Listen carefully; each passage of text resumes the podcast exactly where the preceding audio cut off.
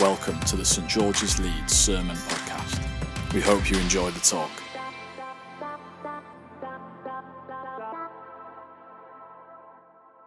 Hi, everyone. Um, so, tonight we're going to be talking about Andrew. Andrew is a disciple of Jesus. He was one of the 12 apostles. He has a brother named Simon Peter, the same Simon Peter that was mentioned 160 times in the New Testament, second only to Jesus. For reference, Andrew is named only 13 times. Why is this, you may be asking? Well, Simon Peter was a rock, one of the three pillars of the church. One could say that he was perceived as quite a big deal. But his brother Andrew, who was he? I am one of three children. Bless my dad, for I have two sisters. Um, but I am the middle child. And immediately, all of the stereotypes that you are holding in your head, well, they are all true. Let me tell you, I have a great example of this. As sisters, we love to play card games. However, when working out who was to begin, the words oldest first or youngest first would tend to be uttered because surely this seems like quite a logical way of doing it. Incorrect. Let me just tell you that this was absolutely rigged for the middle child. I was always second, not based upon merit or qualifications or character, but based upon age. So sometimes I wonder how many of us can relate to Andrew. As why was he spoken about less than his brother, Simon Peter? Was it because he was younger? Did he not do enough cool stuff? Was he not qualified? Just because he was mentioned less, does that make him and his contribution to God's kingdom any less important? So let me ask you how many times do you look around and ask these same questions? God, am I qualified? God, what is my place? God, how do you want me to speak out as a disciple of Christ? How many times do we feel overshadowed by those around us? Because of the standards of the world, ourselves, or even more dangerously, those around us place upon us. Let's pray. Lord, we invite you afresh into this space this evening. Come and dwell among us. May the words that I speak be your words. Come and meet with us. Join us together, united as brothers and sisters in your kingdom. Amen. Andrew is introduced to us through the works of John the Baptist. For before Andrew was even named a disciple of Jesus, before Andrew had even met with the Son of Man, the Messiah, he was seeking and searching for him. In the first chapter of the Gospel of John, we read of how John the Baptist was in Bethany, east of the River Jordan. He was baptizing people in the name of Jesus and proclaiming his arrival, and Andrew was by his side, supporting John in this ministry, helping to prepare people for the Messiah, helping to build the kingdom of God. And so we're going to look at the Gospel of John. And if you have a Bible, I encourage you to open it at chapter 1, and we begin at verse 29. The next day, John saw Jesus coming towards him and said, Look, the Lamb of God who takes away the sin of the world. He is the one I was talking about when I said, A man is coming after me who is far greater than I am, for he existed long before me. I did not recognize him as the Messiah, but I have been baptizing with water so that he might be revealed to Israel. Then John testified I saw the Holy Spirit descending like a dove from heaven and resting upon him. I didn't know he was the one but when God sent me to baptize with water, he told me, The one on whom you see the Spirit descend and rest is the one who will baptize with the Holy Spirit. I saw this happen to Jesus, so I testify that he is the chosen one of God. Jesus, the Son of Man, the Messiah, was spotted in this moment. If it were a game of hide and seek, Jesus has no hope at all because the Spirit of the living God, the same one that hovers and rests amongst us as his children, had descended upon God's own Son. God basically had shouted from the heavens, Here he is, and Jesus and John had eyes and ears to respond to what God was saying. And he recognized Jesus for who he really is. So it continues. The following day, John was again standing with two of his disciples. As Jesus walked by, John looked at him and declared, Look, there is the Lamb of God. When John's two disciples heard this, they followed Jesus. Jesus looked around and saw them following. What do you want? He asked them. They replied, Rabbi, which means teacher. Where are you staying? Come and see, he said. It was about four o'clock in the afternoon when they went with him to the place where he was staying and they remained with him for the rest of the day. The disciples longed to come and meet with Jesus. Andrew, one of these disciples, had been seeking and searching for the Messiah. And upon hearing the words that John the Baptist proclaimed, that here was Jesus, the Lamb of God, they stopped, followed, and remained with Jesus. Let's just pause here in the enormity of what's just happened. Andrew recognized Jesus as the Messiah. Andrew stopped. He put down what he was doing and he followed. A disciple is someone who is willing to follow God, who is wanting to learn from his teachings who places their desire to know who Jesus is above all else. This was Andrew. That in the events of a normal day, amongst the routine, he had the awareness to stop, listen, and act. Andrew, Simon Peter's brother, was one of these men who heard what John said and then followed Jesus. Andrew went to find his brother Simon and told him, We have found the Messiah, which means Christ. How beautiful is this? Andrew has spent the whole evening learning from Jesus, hearing his words, and he rushes to find and tell his brother. This is everyday evangelism. Seeing something that is simply too exciting, too profound, too important to just keep it to yourself. Then Andrew brought Simon to meet Jesus. Looking intently at Simon, Jesus said, Your name is Simon, son of John, but you will be called Cephas, which means Peter. Then Andrew had the boldness and the humility to bring his brother to Jesus. That same brother who overshadows Andrew in all of the biblical texts was brought to be a disciple of Jesus by the diligence, faith, and courage of Andrew. Yes, Peter was a pillar of the church, but Andrew was the evangelist who brought him to Jesus. Andrew was focused upon building the kingdom of God first and foremost. For in this moment, Andrew had confidence in God and not in himself. And that overshadowed any hint of comparison with his brother. Imagine what we could do if we put our confidence in God and not in ourselves. As Andrew didn't show any exemplary skills, it was John the Baptist who recognized who Jesus was. But it was Andrew who was seeking God. It was Andrew who was listening out for the Messiah. He wasn't superior to anyone else who was there. He didn't become a disciple of Jesus because of a certain desirable skill set that he had exhibited. No, he was simply willing.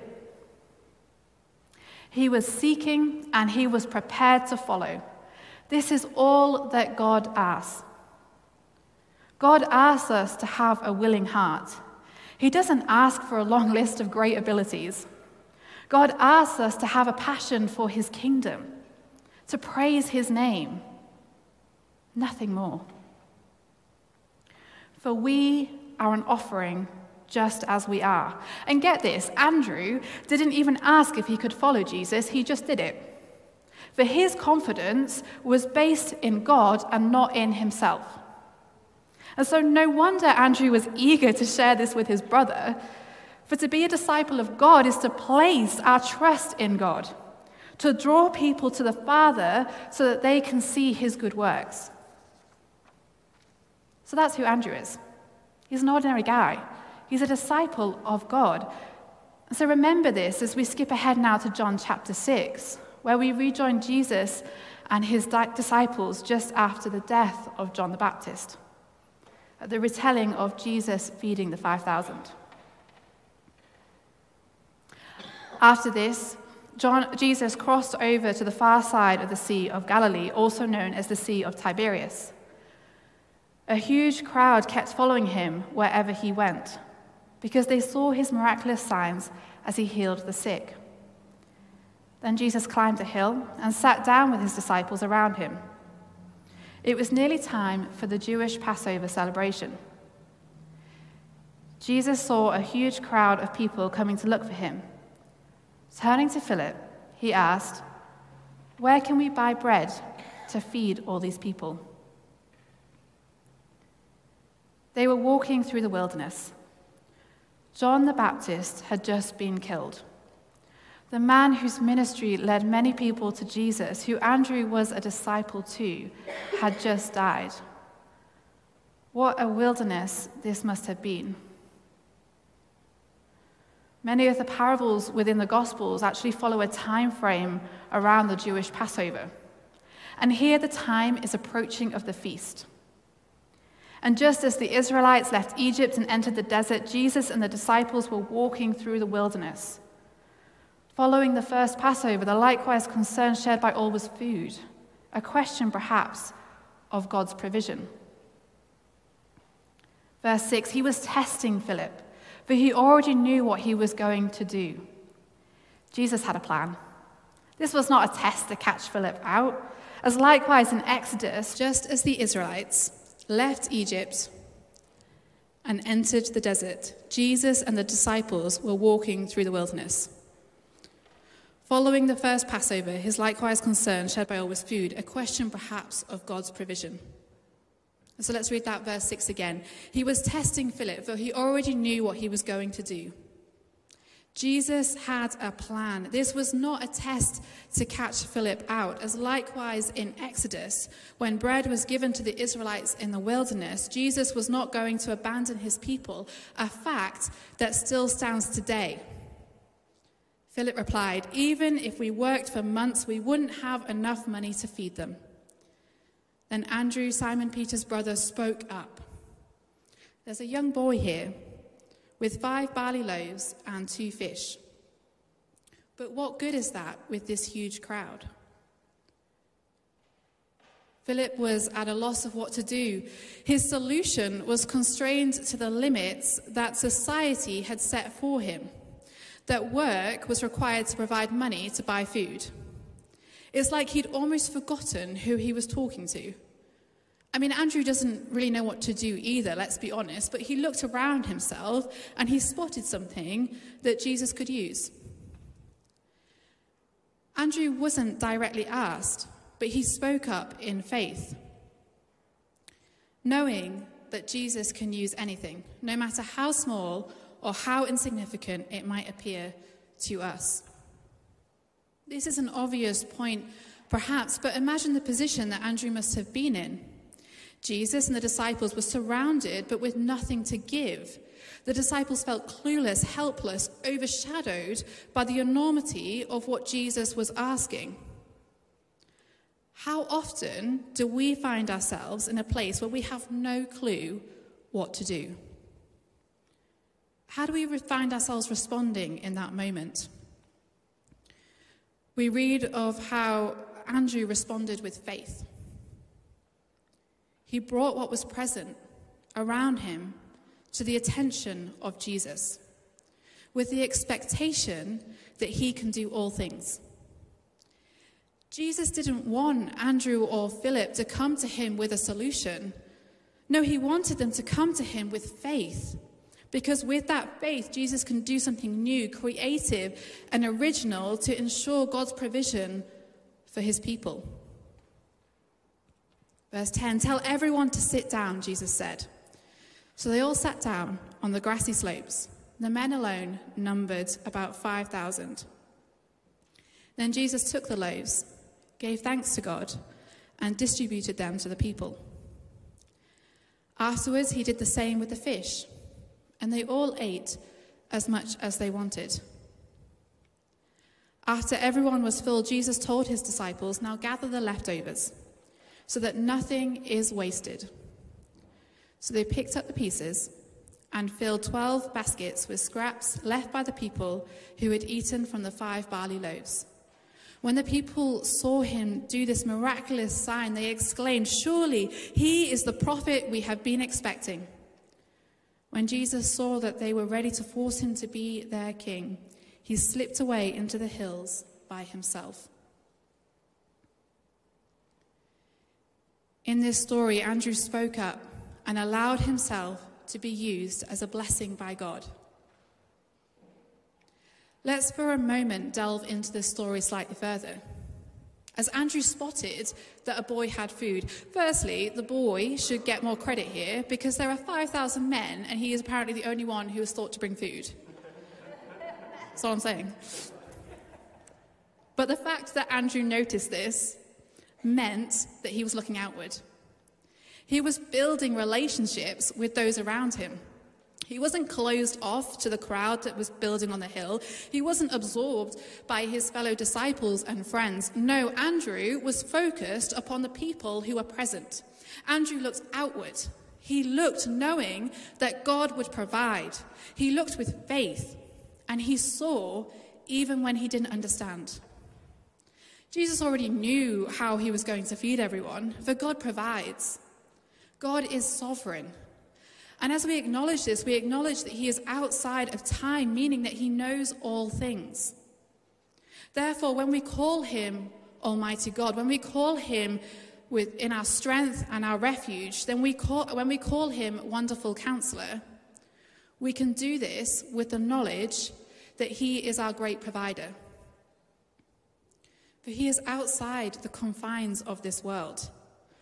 But despite this, despite God knowing, He still longs for us to search for Him, to search for His ways, to recognize His works, and to praise the provision and to give thanks.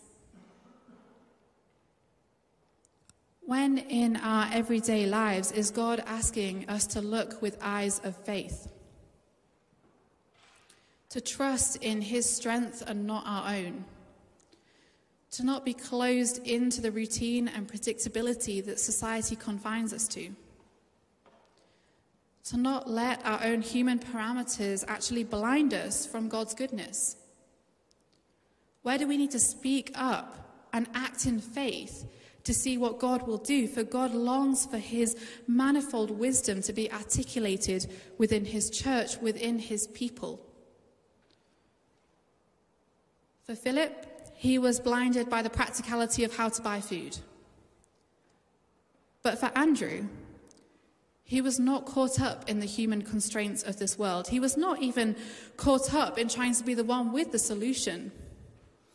He didn't speak up for this moment of glory, as actually, this miracle, the feeding of the 5,000, is the only miracle to be mentioned in all four Gospels. But Andrew's role was so insignificant that actually he was only mentioned in the Gospel of John. So, no, instead, Andrew spoke up because he wanted to give an offering to God. He spoke up because he saw a place where he could be used to help build the kingdom of God and to give all glory to God. So, Andrew is sincere, involved, approachable. He introduces people to God. He's practical. He tries to problem solve. He sees possibilities. You were asked earlier in the service to think about the values that you hold highly in others in yourselves. But how often do we actually speak these words of encouragement over each other? How often do we actually recognize the skills and the gifts that God has blessed you and others with? As a disciple of Christ, we are all called to be a part of the same family, the same body. And with that, everyone has a place. Everyone needs a place for the body to work together in harmony. But also, everyone has a role to speak encouragement over one another, to hold one another to account, to be a conduit by which God's blessing can fall upon his people. We all have a part to play in the royal priesthood. Do not be under any illusion that God hasn't given you a role. As we heard last week, everyone who believes in God is transformed. They have the power of the Holy Spirit dwelling within them, and therefore they live life with God, for God. Therefore, everyone has a responsibility to go into the world and demonstrate the love of God. Everyone has a responsibility to teach others about who Jesus is and his gift of grace. Everyone has the ability to be a blessing upon one another, to share words of encouragement, to speak God's blessing over people's lives. But also to be a part of a royal priesthood means that we are all called to serve. And by serve, I don't just mean the roles that are visible. No, we're all called to serve just as Andrew did, in the background, through relationships, through conversation, through stewarding one another, through making tea and coffee. For all are called to be a vessel by which God's blessing can fall upon his people. All of us are a means by which God can bless his people and his world and this alone is an act of worship to Him. You are a chosen people, a royal priesthood, a holy nation, God's special possession, that you may declare the praises of Him who called out of darkness into His wonderful light. The church, God's people, gets to be a culture in which it's not the loudest that get called because all are visible but for this to hold steadfast, we need to be the people that God created us to be. Not the version of ourselves that we think we ought to be. As God longs for you to be the character, the disciple, the brother and sister that He designed and knitted in your mother's womb. For God welcomes us just as we are. And we need to be transformed by this unconditional love. How can I say this?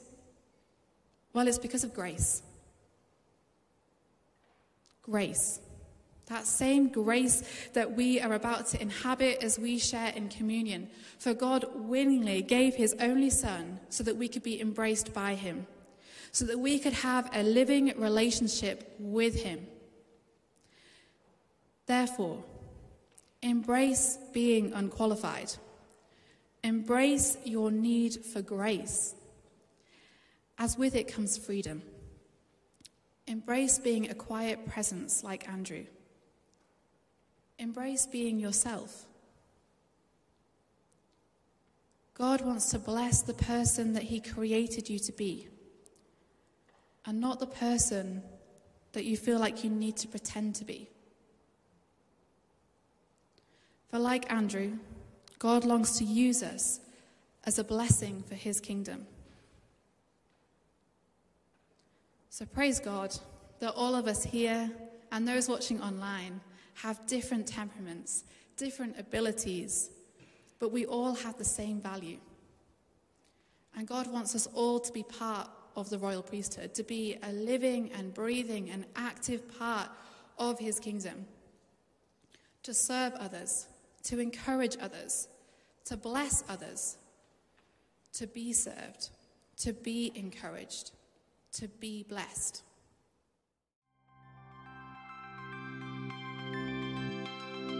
Thank you for listening to the St George's Leeds Sermon Podcast.